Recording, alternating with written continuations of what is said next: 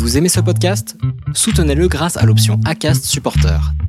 C'est vous qui choisissez combien vous donnez et à quelle fréquence. Cliquez simplement sur le lien dans la description du podcast pour le soutenir dès à présent. Imagine the softest sheets you've ever felt. Now imagine them getting even softer over time. That's what you'll feel with Bowl and Branch's organic cotton sheets. In a recent customer survey, 96% replied that Bowl and Branch sheets get softer with every wash. Start getting your best night's sleep in these sheets that get softer and softer for years to come. Try their sheets with a 30-night guarantee. Plus, get 15% off your first order at bowlandbranch.com. Code BUTTERY. Exclusions apply. See site for details. J'ai fait confiance euh, en la vie. Je me suis dit, euh, ça se présentera quand ça se présentera. Euh, je suis pas pressée. Je, je, quand j'ai rencontré Caroline, j'étais jeune, donc euh, je voulais pas un enfant dans l'immédiat. Je savais que ça allait vite arriver, mais euh, je me suis dit, je verrai bien. Ça se présentera quand ça se présentera et ça sera ok.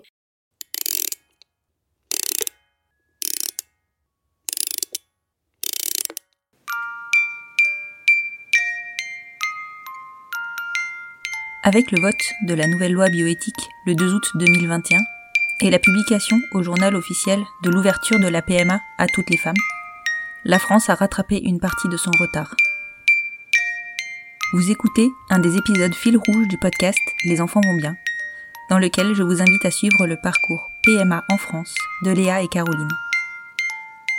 Avant de savoir que la France ouvrait euh, le parcours PMA aux, aux couples de femmes et aux femmes seules, vraiment, On savait sait- pas. On sait, ben, On savait pas, On enfin, on n'avait pas envisagé forcément de faire un, Un parcours à l'étranger. Enfin, on savait pas trop. euh, on avait envie de d'avoir un enfant. On était enfin euh, décidé, mais on savait pas trop comment ça allait se passer.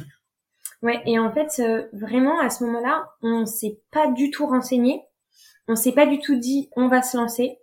J'avoue que, en fait, ce qui nous freinait énormément, c'était le côté financier et surtout le fait que euh, la deuxième maman doive adopter l'enfant. Et ça, du coup, Caroline, elle avait, et je comprends totalement, elle avait peur, en fait, de pas être considérée comme euh, la, la deuxième maman de cet enfant.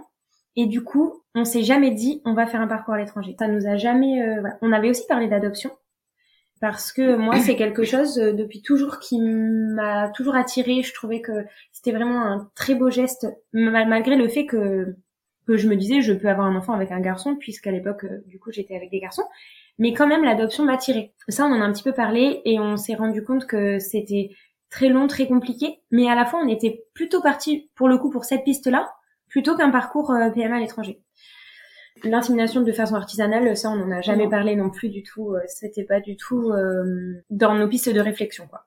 J'avoue que moi j'aurais bien aimé passer par Krios, vraiment. Et je l'avais dit d'ailleurs euh, à Caroline. J'aurais vraiment beaucoup aimé parce que on a plus de visibilité et plus de choix en termes de même rien que de caractéristiques physiques en fait. Et ça c'est vrai que c'est quelque chose. euh, Et puis après, au final, euh, très vite, euh, on a commencé à entendre euh, parler de l'étude de cette loi, de cette nouvelle loi bioéthique. Et là, ben, je crois qu'on s'est dit que peut-être ça serait pour nous le, le moment. Quoi. Finalement, jusqu'alors, on n'avait pas forcément de solution.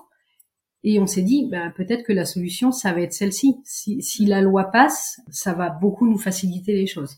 Ouais. En fait, le chemin s'est dégagé petit à petit devant nous. euh.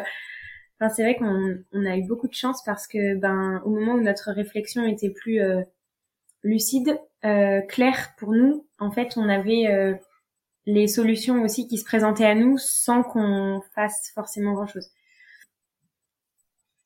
Longtemps, j'avais beaucoup de mal avec euh, le fait de recevoir un don de spermatozoïdes j'étais pas encore à l'aise avec ça. Il y a quelques, enfin il y a peut-être deux ans maintenant, euh, je me suis renseignée du coup. Bah, j'ai écouté le podcast euh, aussi euh, que tu as que tu as enregistré.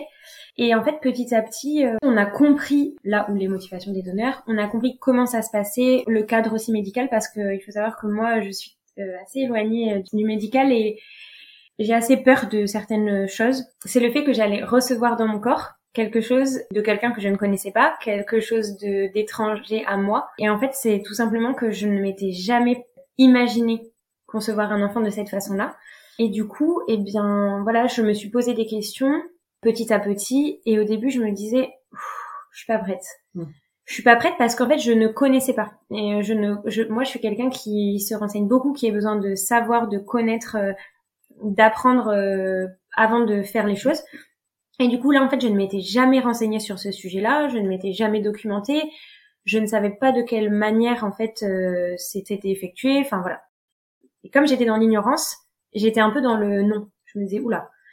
Mais du moment où je, me suis renseignée, où je me suis documentée, en fait, euh, ben, c'est, ça s'est mm. vraiment euh, éclairé et je me suis dit que, en fait, si, voilà, j'étais prête, j'étais complètement ok avec ça. En fait, Léa a été euh, vraiment rassurée euh, de savoir que euh, tout le monde ne pouvait pas donner ses spermatozoïdes, mmh. qu'il y avait vraiment beaucoup de, de tests et d'analyses qui étaient effectués. Et ça, ça l'a, ça l'a vraiment mise plus à l'aise par rapport à, à l'idée de recevoir un don d'un donneur. Ouais. C'était plutôt, oui, comme, comme tu dis, c'était plutôt euh, concernant aussi, voilà, les, les, les maladies potentielles, les, le patrimoine génétique. C'était tellement flou pour moi que du coup euh, c'était compliqué d'accepter ça, sachant que j'avais pas tous les tenants et aboutissants. Ça m'a rassuré euh, de voir comment euh, les dons étaient effectués. Après, pour la question de l'anonymat, moi au début, j'étais pour un donneur anonyme parce que, en fait, je sais pas. Parce que je pense que j'avais peur pour Caro en fait. Parce que du coup, comme c'est moi qui vais porter cet enfant, j'avais un peu peur de sa position, de, enfin, voilà. Et en fait, au fil euh, du coup des réflexions, des discussions et des podcasts écoutés, je me suis dit non en fait euh, vraiment pour euh, cet enfant, c'est peut-être mieux qu'il ait, s'il le souhaite, accès à ses origines. Donc la nouvelle loi aussi a bien expliqué ça. Et du coup, c'est Caroline aussi qui m'a vraiment pas du coup convaincue parce que elle souhaitait, elle va l'expliquer, mais elle souhaitait un donneur non anonyme.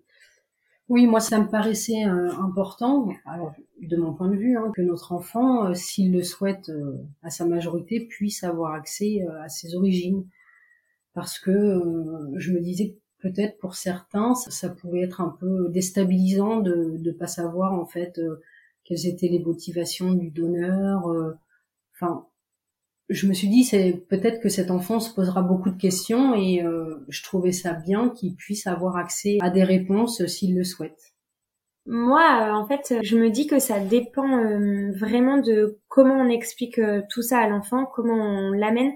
Mais c'est vrai qu'on a souvent entendu parler de ben le donneur fera partie de son histoire. C'est une pièce du puzzle qui fait partie de, de, son histoire, de sa construction. Et c'est vrai que on s'est dit, pour lui, en fait, c'est s'il en ressent le besoin, au moins il aura cette possibilité-là. Mm. Et on trouve du coup ça euh, important euh, mm. à prendre en compte, quoi. Et c'est après qu'on a découvert en fait qu'en France, du coup, euh, dans les sécos, ils n'avaient pas du tout, enfin, ils faisaient pas du tout appel à Rios ou à d'autres du coup, on s'est dit bon, on verra comment ça se passe. Mais ouais. je crois que tout le monde a besoin d'être éclairé sur, bah, sur, tout ça pour être assuré. Hein.